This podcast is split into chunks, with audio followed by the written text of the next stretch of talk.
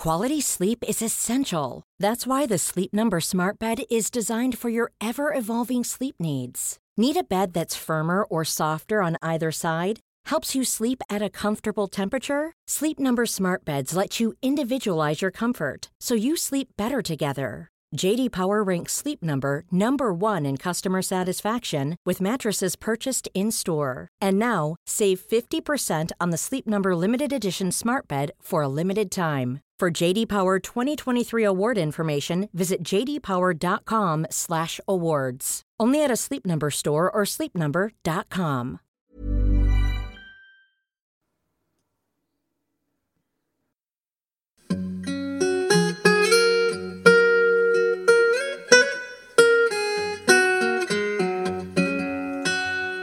Hello, everyone, and welcome to the History of England, episode 218 Universal Peace.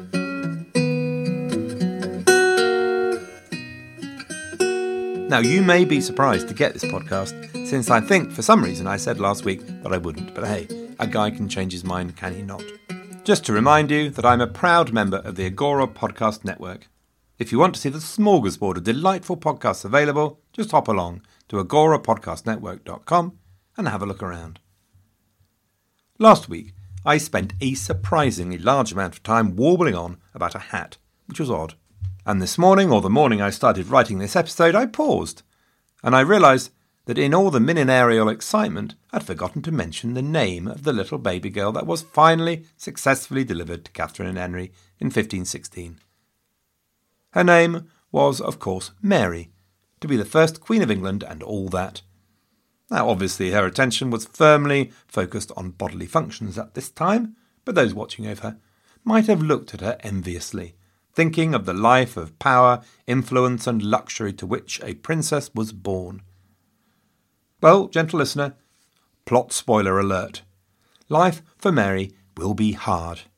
OK, she's not going to die from lack of food after a series of failed harvests. OK, she's not going to see her livelihood wasted away by the as yet unheard of phenomenon of inflation. And okay, she's not going to die of the English sweats or plague, weakened by a life of poverty, dirt, and disease. But nonetheless, the little poppet is going to have a hard life. So spare her some sympathy.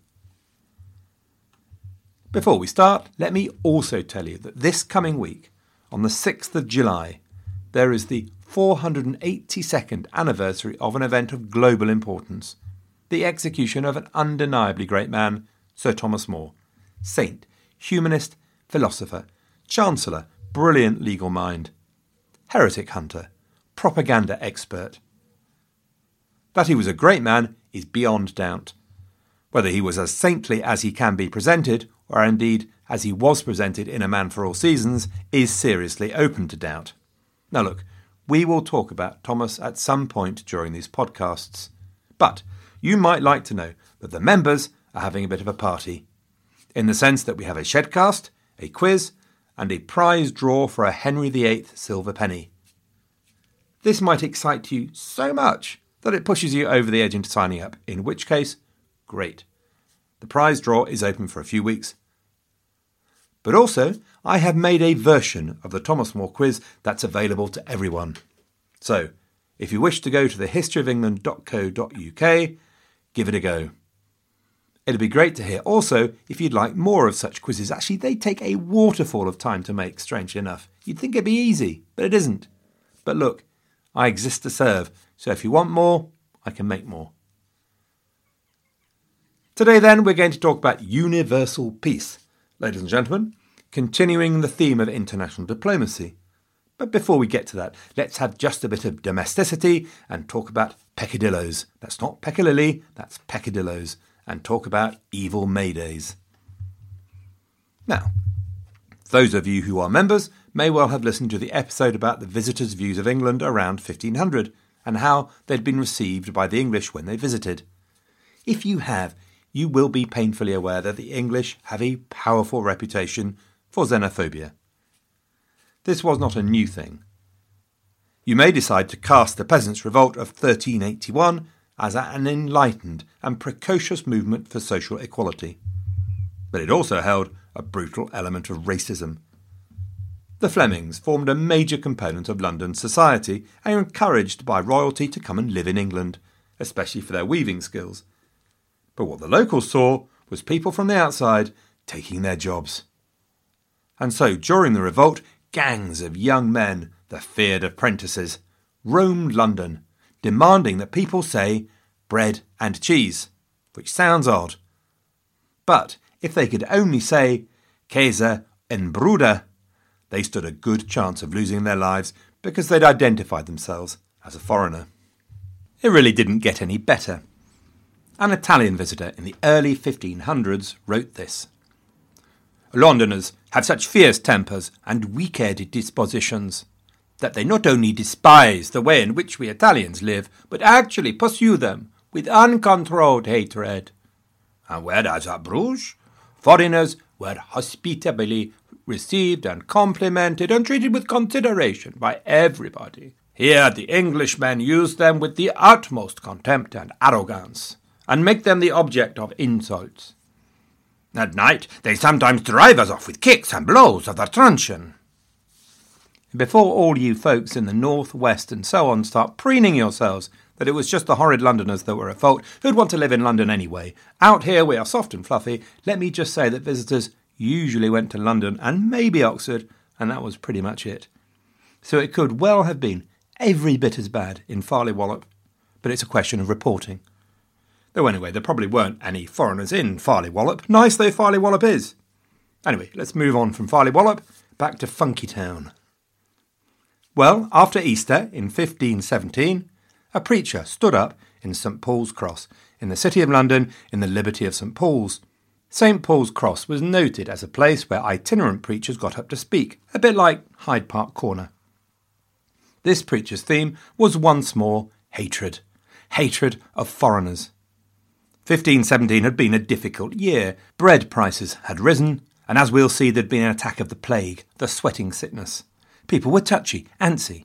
So when the preacher let rip at, quote, the aliens and strangers who eat the bread from the poor, fatherless children, whereby poverty is so much increased, he found a willing audience. When an alderman tried to disperse a small group of unruly apprentices baying for blood, disperse, disperse, things got out of hand, and he was forced to flee. Run away, run away! As trouble spread, by the late hours of the 30th of April, there were 2,000 out on the streets looking for Flemish blood, and people began to die. Out came the great and the good, including one Sir Thomas More, whose brilliant legal mind and skills had landed him the position of Under Sheriff of London. But all to no avail. The mob would not listen to reason or the music of peace. Away scuttled Thomas, back to reading the reviews on his great masterpiece Utopia, which had been published the year before. Nudge, nudge, wink, wink and on the 1st of May, everything went potty. As far as Henry VIII was concerned, and indeed as any king was concerned, this was treason. It was treason because the Londoners were breaking the king's peace. And so, this was an offence not against the Flemings, the Spanish, the Portuguese, and any other foreigners who happened to get in the way on that day, but against the state. And punishment was swift and nasty. It was the Duke of Norfolk who restored order. As Earl Marshal of England, he ordered his youngest son, Edmund Howard, to hang, draw, and quarter 13 of the rioters, and by the end of the day, there were hundreds in prison. Now, obviously, this was not good as far as Henry was concerned. No one wanted chaos on the streets, but it was also an opportunity. It was an opportunity to reinforce the rights and magnificence and power of the state. It was an opportunity for a bit of good, honest, straightforward propaganda. And so you get this delightful piece of theatre. The Tudors liked theatre. Westminster Hall was decked out in cloth of gold, and the great men of the realm assembled inside. Wolsey made a long speech berating the Londoners for their violence, and Henry replied himself.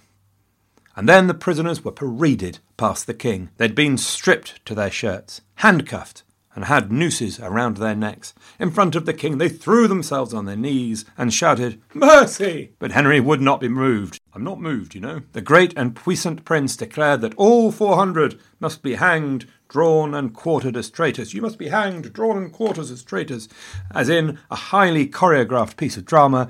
Then Queen Catherine threw herself on her knees in front of the king, oh, and begged him to show mercy. Unable to resist her tears, oh, all right then, the king graciously pardoned the rioters. Now, does this remind you of anything? It reminds me of the burghers of Calais, barefoot and carrying nooses around their necks in 1347, of Edward III's queen, Philippa of Hainault, throwing herself in front of the king to beg for mercy. There are a few things going on here.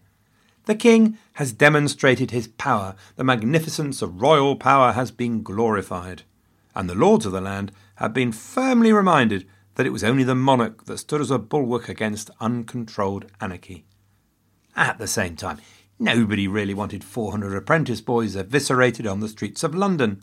And here was the traditional Queen's role to allow the King to show mercy without appearing to yield to force or fear and appear weak. It's all very neat, all very stylised. Meanwhile, it helped forge a bond between London and Queen Catherine that Henry would live to dislike intensely. I've no idea whether Catherine, now 32 years old, enjoyed the theatre, but by now it's probable that her life and relationship with Henry was slowly changing, and not in a good way. Despite the birth of Mary, Catherine and Henry probably began to drift apart as the king's frustration would grow at the lack of a male heir, and her influence with the king, and therefore her powers in politics and of patronage, faded. She turned more and more to religion. Giustiniani noted that the queen is religious and virtuous as words could express. Extreme piety would be a feature of Catherine's life to sustain her through the pain ahead. She also had to cope with a short number, but probably reasonably constant procession of royal affairs. The first sniff of a possible affair had been Anne Stafford, though that could have been William Compton acting on his own behalf rather than as the King's chief recruiting officer. And then there is a suspicion that maybe, possibly, perhaps, Henry had an affair with a French maid of honour, Jeanne Popincourt, but nothing is certain, and Jane returned to Paris in 1516 with a hundred quid from the king in her back pocket. Or bodice, or wherever might have been the best place to slip a hundred quid. Actually, since it would probably have been barrels of silver pennies, in her bodice might have been tricky. But anyway, a hundred quid. So, it's Elizabeth Blunt, a relative of Lord Mountjoy, who is the first bona fide mistress. Bessie Blunt was apparently renowned for her skill in music and dancing, and was a frequent player in court masques, partnering with the king in 1514. We must talk about masques sometime and her affair with Henry probably took place during another of Catherine's pregnancies in 1518 that would once again end in disaster. Elizabeth was gone from court before long and married off to one Gilbert Talboy. I hope he wasn't too wooden. But in 1519, she gave birth to the king's bastard, duly named Henry Fitzroy, Henry, son of the king. Some years later, Henry would be sorely tempted to have Fitzroy legitimised, but that's for the future and the next on the mistress list would be Mary Boleyn, the other Boleyn girl, as it were, sometime in or after 1520, but we'll come to that, and the name Boleyn appears in our story. Still, despite a growing coolness, Henry appears to have been a reasonably proud father within the lights of such things back then for a busy monarch with all that mm, hunting and hawking to be done with his chumps. Obviously, blokes couldn't expect to take a practical interest in anything so small, female, and insignificant, so early childhood was under Catherine's charge, and Catherine was not the one to delegate this job, as could have been the case. There is no need of any other person but myself to nurse her. I will put her in my bed where I sleep, and I will sit up with her when needful. Still, Henry was probably more than usually interested and proud in his daughter. Giustiniani again was to remark that Greater honour was paid to the princess than to the queen. Slightly rude, but hey. In the summer of 1517, as per normal, Henry and his queen went on their progress, from hunting lodge to hunting lodge, to great magnate to great magnate, from royal palace to royal palace. But in June, Wolsey fell so ill that for a while it was thought that he would croak. Ill health would be a feature of Wolsey's life. But this year, Wolsey was not alone. In the very hot summer, England was subject to a plague of the sweating sickness. This is a disease that seems to have been a feature of the early Tudors. It had been first noticed with a series of epidemics in 1485 and hit England so hard that on the continent they called it the English sweats. It seems to have been an influenza type thing, which hit during the summer and early autumn and hit so hard that, as Edward Hall described it, you could be, quote, merry at dinner and dead at supper. Certainly, it couldn't be described as my idea of a good day out. It began very suddenly with cold shivers, dizziness, headache, and severe pains in the neck, shoulders, and limbs, with great exhaustion. After as much as three hours, it was time for heat, and the eponymous sweating. More bad stuff led to then either general exhaustion and collapse or an irresistible urge to sleep. Having the disease gave you no immunity, and so the terror came back to haunt you each time. Now, Henry might be brave on the jousting field, but show him a small boy with pimples and he'd suffer an immediate and total moral collapse and call for a glass of milk, his mummy, and a bedside story. So when a few of the royal council and some pages of the king's bedchamber fell ill, Henry ran like a hare. As the royal buttocks disappeared over the hills, only physicians, a few musicians, and a small band of royal favourites were allowed to follow. Henry would all his life be something of a hypochondriac, something you ought to know about the lad.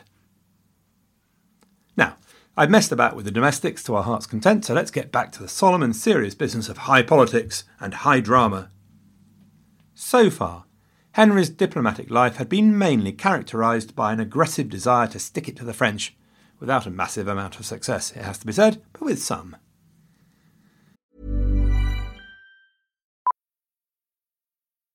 Millions of people have lost weight with personalized plans from Noom, like Evan, who can't stand salads and still lost 50 pounds. Salads, generally, for most people, are the easy button, right? For me, that wasn't an option. I never really was a salad guy. That's just not who I am. But Noom worked for me. Get your personalized plan today at Noom.com. Real Noom user compensated to provide their story. In four weeks, the typical Noom user can expect to lose one to two pounds per week. Individual results may vary. For a short period, England was to completely abandon the warrior king piece of branding and rather remarkably go for the moral high ground and attempt to put in place a European wide system of peace that would have been a remarkable achievement in any period, let alone war torn early modern Europe. Funnily enough, it all started with a mad scheme by Pope Leo X. Now, calling for crusades was a sort of occupational hazard of becoming a pope. There you were, sitting around, carrying out the duties of the spiritual leader of Christendom, when suddenly a feeling would come over you like a tidal wave and you started swearing to your God and on your mother's grave that it was time to go on a crusade. Forget the fact that the age of any credible crusade was long gone, let alone crusade that actually achieved anything. If you were a pope, at some point, the crusade bug would come a calling. Leo got it particularly bad. His plan involved an alliance with the Emperor of Abyssinia, the King of Georgia, and the Shah of Persia, as well as the normal suspects of France, Empire, and England, and all that sort of thing. Henry seems to have been sensible enough to have had an attack of the giggles when he heard of the plan. Presumably, when the papal envoy mentioned Abyssinia, he thought he was just off somewhere. Abyssinia. See? Hmm. Anyway, this time, Wolsey and Henry thought they might steal the papal clothes under the cover of the discussions about a universal alliance to go and bash up Islam, Wolsey and Henry started talking instead about the idea of a universal peace. Here's the big idea then that every major country in Europe sign up to keep the peace forever to the end of time. There'd be England and the Empire and France, of course, but also over 20 other lesser places like Denmark, Portugal, Switzerland. If anyone started a fight, all the rest would gang up on them. The Pope could join in too if he wanted, but actually, Leo was largely left out of the furious round of negotiations on which Wolsey now embarked. The whole thing sounds almost as nutty as a fruitcake, or indeed that universal crusade idea that Leo was peddling. I mean, get real. This is Europe we're talking about. Mindless and continual wars are what makes the world go round. It's what kings do. If this peace went through, they'd pretty much soon end up praying for the end of time to hurry up and arrive. They'd have to talk to their respective queens over supper, potentially even end up in the dreadful world of DIY. This could end with Francis I measuring up for a nice set of bookshelves or replacing the putty on the windows. Surely a thing to be laughed at, ha ha, before pulverising another unsuspecting Italian hill town. Funnily enough, though, it wasn't an entirely new idea. In the 1460s, King George of Bohemia had made a similar proposal. It even proposed that a secretariat and assembly should be established to keep peace throughout Europe. Presumably, given that this is often quoted as the precursor of the European Union, there would have to have been an enormous bureaucracy with remarkably generous expense accounts to boot. I love the EU, by the way, don't get me wrong, but you know, a cheap laugh is a cheap laugh. The problem with the plan was that the pious and peace loving spiritual leader of Christendom, the Pope, had no interest in anything Bohemian unless it was being burned at the stake for heresy, and the world was not yet ready for subsidised duck islands. And so the plan disappeared into obscurity. But, stripped of the expense account, this is kind of what Wolsey and Henry proposed in 1518. Clearly, it was a ludicrous idea. Ha ha! Doomed to failure amongst a background of hysterical laughter. And yet, and yet, do you know, they pretty well succeeded.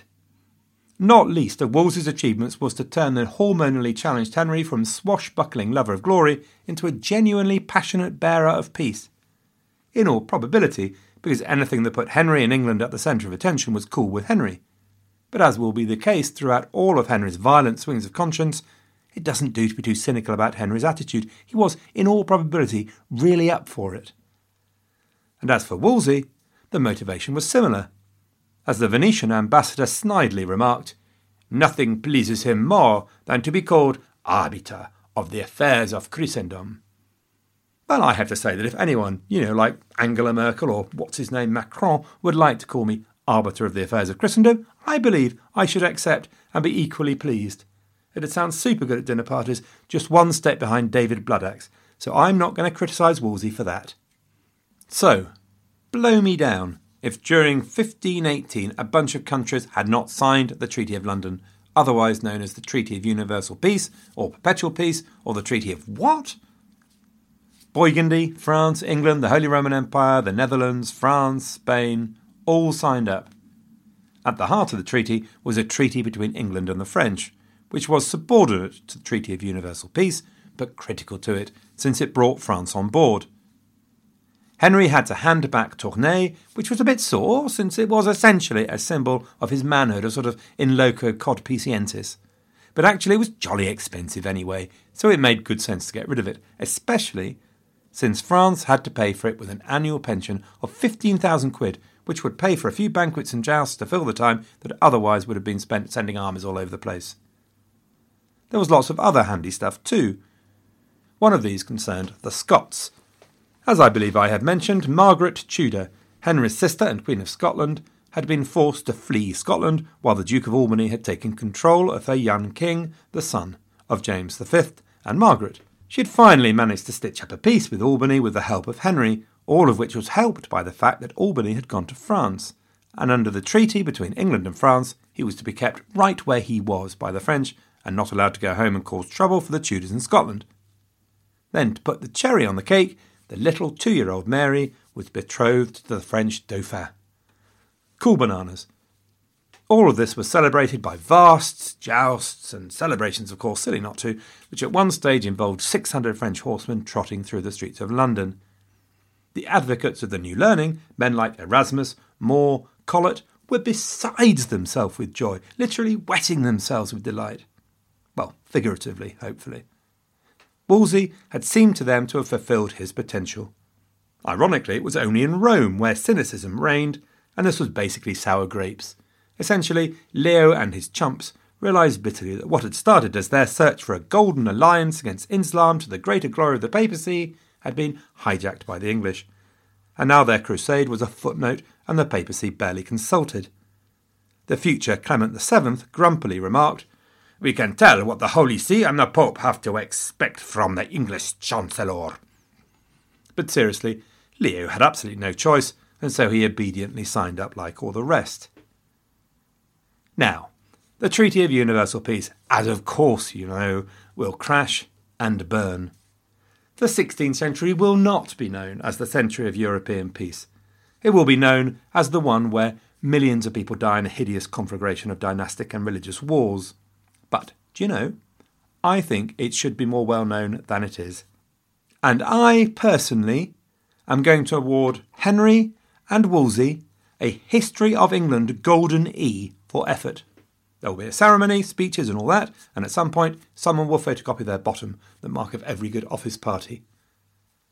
Still, right after the Treaty of Universal Peace was signed and sealed, occurred an event designed to cause chaos, confusion, death, and fear, which is unfortunate. I speak of the election of the Holy Roman Emperor. Ha! I hear you say. But why?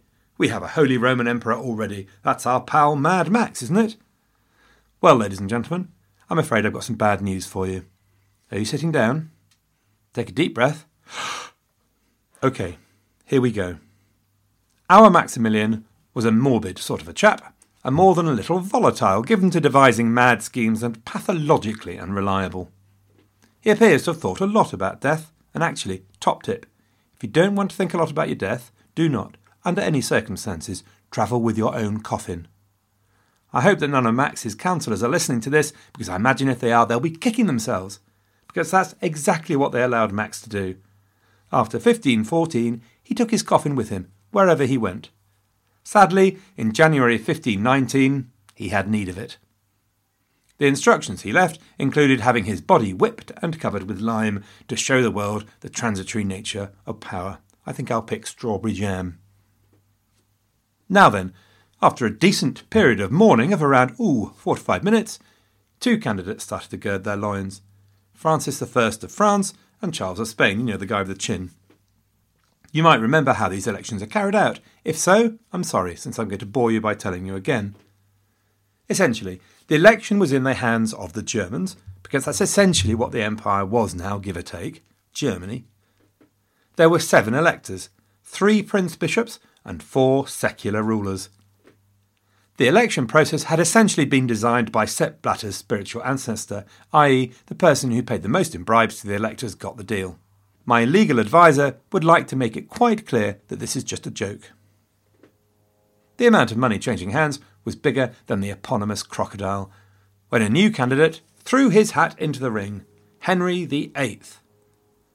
The electors had some worried moments. Henry the who? Several of them commissioned cartographers to locate the bloke, finding themselves looking at a small damp patch of land where the rain was impossible to see through the veil of fog and mist that covered it. Although, funnily enough, in 1510, Maximilian, in one of his more lucid moments, had proposed a scheme where Henry would hire 6,000 soldiers march across Europe to meet him, where Max would resign as Holy Roman Emperor and hand the imperial crown over to Henry. This was a plan so barking mad that even Henry had consigned it to the dustbin of history. That's a quote. Apparently from Leon Trotsky, who got an ice pick that made his ears burn, and who also apparently said that revolutions were always verbose, which I thought was an interesting perspective. But look, I warble. Henry VIII never had any chance whatsoever of being elected. And actually, probably Francis I didn't either, though we spent so much money trying that even Sepp Blatter and Michel Platini would have been impressed. Joke! lol. It was, of course, Charles of Spain, Charles Habsburg, though a complete stranger to Germany, who was duly elected. He was grandson to Maximilian, he was Habsburg, he wasn't French, and he had a chin that could kill at 50 paces, so he was in. Now look, I had fully intended to get to the field of the cloth of gold, but well, now I'm clearly not. So, I am instead going to do a brief biopic of Charles V, Charles of Spain, the new Holy Roman Emperor, because, like Francis I of France, he's going to be with us for quite a while. We've heard quite a bit of Charles over the last few episodes. Like a fine wine, he has now matured, and with his election as Holy Roman Emperor in 1518, he has now come into the fullness of his patrimony, and indeed, he's now 18 years old. His official title goes on for days, seriously, because the extent of his title reflected the diversity and size of his empire. He is the grandson of Maximilian and Mary of Burgundy on one side, and of the Catholic monarchs Isabel and Ferdinand of Spain on the other. In him was therefore first combined the thrones of Aragon, Castile, and Navarra into one kingdom of Spain. This means he also controlled the kingdom of Naples and Sicily, Sardinia, and Corsica in the Mediterranean southern Italy. He is the Duke of Burgundy, which effectively means that he owns the Low Countries, which we might begin to call the Spanish Netherlands. He is Archduke of Austria, and as inheritor of the Habsburgs, he owns a mass of land in Central Europe, Austria, Bohemia. And now he's the Holy Roman Emperor. When looking at the map of Europe and Charles's lands, the first thing that happens is a very substantial amount of boggling. This demands a digression. I looked up the word boggle. What an odd word, I thought. Boggle. Hmm. Apparently, it derives from the word bogle. The origin of the word bogle is obscure, possibly a Welsh word to take fright, or a German word for bogey, as in old bogey walks tonight. But a bogle is a goblin. This gets us to boggling, in the sense of taking fright of something scary. And this is what happens when you look at the extent of Charles's territories. You boggle, and you boggle, gentle listener, with good reason. He faces the threat of the Ottoman Empire in the east. He faces the worldwide expansion and exploration through the Crown of Spain. He faces the ambitions and aggressions of France in the west and in Italy, where he also has to deal with the Pope. There's a famous quote attributed to him which kind of reflects, in a slightly icky way, the polyglot nature of his life. I speak Spanish to God, Italian to women, French to men, and German to my horse. The logistical problems of manipulating any sort of contact between all these disparate parts is awe inspiring, or indeed mind boggling.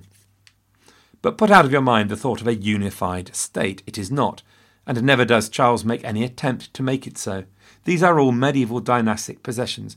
Nowhere and at no time did Charles have the potential to centralise across all of them, as Francis was striving to do in France, though Charles tried to do that kind of integration within the individual territories themselves. The word medieval is a most suitable one to use because although Charles was thoroughly educated in the world of the new learning, his attitudes and impulses were yet medieval and dynastic. Set in this vast empire, he would resolutely refuse to yield an inch, and the struggle with an aggressive France and Islam would dominate his life and policy. He was conventionally, but deeply, pious, and in the face of the Reformation, he would remain resolutely Roman Catholic, though ironically, it is at least partly because of the size of his empire and therefore the number of his distractions that Lutheranism was able to grow in its first years. And lastly, from an English perspective, you have to keep reminding yourself that Catherine of Aragon is his auntie. Okie Feinsky, that's it for this week. Sadly, there'll be then be a bit of a hole. The next podcast is the 23rd of July, although it might just possibly perhaps be that we have a guest cast before then from Sam Hume, so keep your eyes peeled. You can pretty much put any word in front of cast, can't you? Suggestions on a postcast. Don't forget about Thomas. Thomas More, that is to say. There's a quiz for everyone at thehistoryofengland.co.uk, or this might be the time to go to the same place and sign up for all the fun of the Shedcasts and get the Shedcast and enter the prize draw and enter into a happier, fuller, more fulfilled life. That's it then. Have a great few weeks. See you on the 23rd.